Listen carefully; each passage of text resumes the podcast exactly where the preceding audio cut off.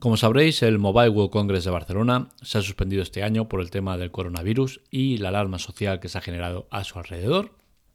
Ya sabéis mi opinión, que no estoy muy de acuerdo en cómo han sido las formas, y es que otros congresos de, si bien no la, igual importancia que el mobile, muy parecida, eh, no, han sido cancelados y la afluencia de público era muy similar a la que puede eh, albergar el mobile. Pero bueno, ellos sabrán los motivos por los cuales se ha suspendido. Bueno, ellos me refiero a los fabricantes que han sido los principales responsables de que esto se suspenda.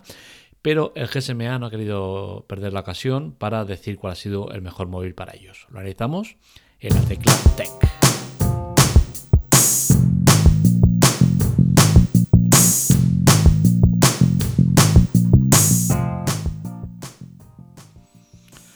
Pues bien, el mejor móvil para el GSMA, una serie de jueces que analizan los teléfonos y tal y cual, me ha sorprendido. Me ha sorprendido porque es el OnePlus 7T Pro. Es un terminal que no es nuevo de ahora, eh, aunque sí que es bien cierto que eh, lleva mucho tiempo renovándose, ¿no? Salió primero el, OnePlus 7, luego salió, salió el OnePlus 7T y ahora sale el OnePlus 7T Pro. Este terminal es raro que sea el mejor porque tiene características que no lo empujan como lo mejor que hay en el mercado, ¿no?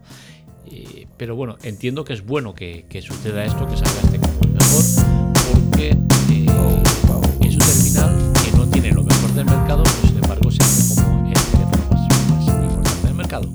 Para los de GSMA, insisto, no tiene por qué ser la Biblia en pasta, ¿no? Pero es un terminal que, que tiene un tiempo ya, ¿no? De hecho, eh, viene con el, con el Snapdragon 855 Plus, que digamos es el, el, chip más poderoso hasta que ha salido el nuevo, que ya está, el 865. Con la cual es un, es un terminal que viene muy potente. Eh, es un todo pantalla de verdad, ya que no tiene bisel para, para la cámara. Eh, la cámara sale mediante sistema pop-up, que llevan un tiempo ya los de OnePlus potenciándolo. Con la cual cosa es un teléfono que eh, a nivel visual está muy bien, es muy bonito. Eh, las cámaras traseras eh, las tienen en forma de I en la parte central de, tirando para abajo. Mm, y en general es un teléfono que es bonito. Pero claro, me ha sorprendido por eso, ¿no? Porque no es ni mucho menos el terminal más potente del mercado, ni tampoco ni mucho menos es el que mejor entra por precio. Es cierto que tiene un precio interesante, que está bien de precio, no, no nos vamos a engañar, no es un terminal que, que por las características que tiene, 759 eh, euros que lo puedes conseguir, creo que está bien, ¿no? Pero es un terminal carete, ¿no? Estamos en que OnePlus no es lo mismo que un Samsung, un, un iPhone o tal, ¿no?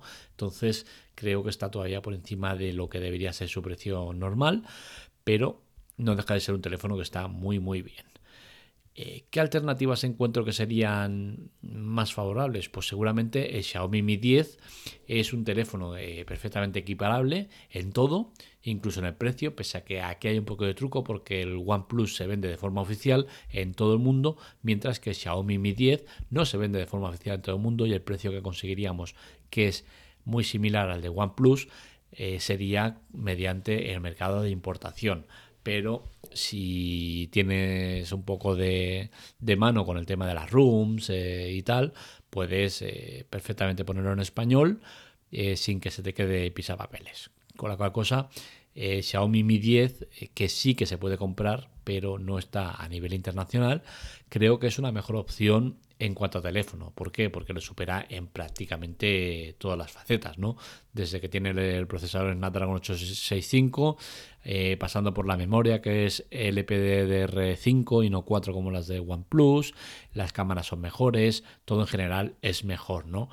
Mm, entiendo, insisto, que sea el GSMA que diga el OnePlus, lo entiendo porque es un teléfono que ya está a la venta para todos y es un teléfono que, está, está muy bien, ¿no? Em, ¿Quién necesita cambiar eh, del mercado tal como está el tema de la aparición de nuevas marcas, nuevos teléfonos y tal? Creo que eh, Apple necesita cambiar radicalmente con el tema del iPhone. Creo que debe dejar ya el tema del notch. El tema del notch eh, fue un bombazo.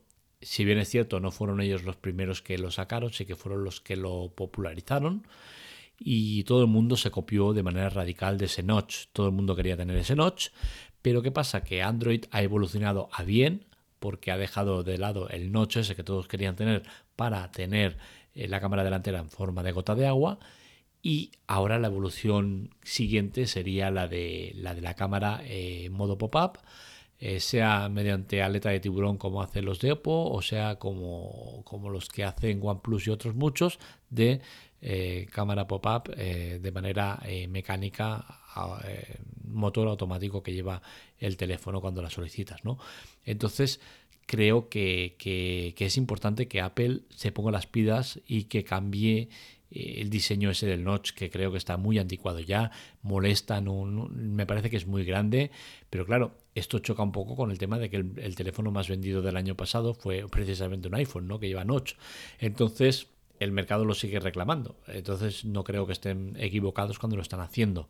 Pero sí que me gustaría ver una evolución eh, en Apple en ese aspecto y que se decidieran por quitar ya el notch, que, ya creo que ya ha, vivido bastante. ¿no?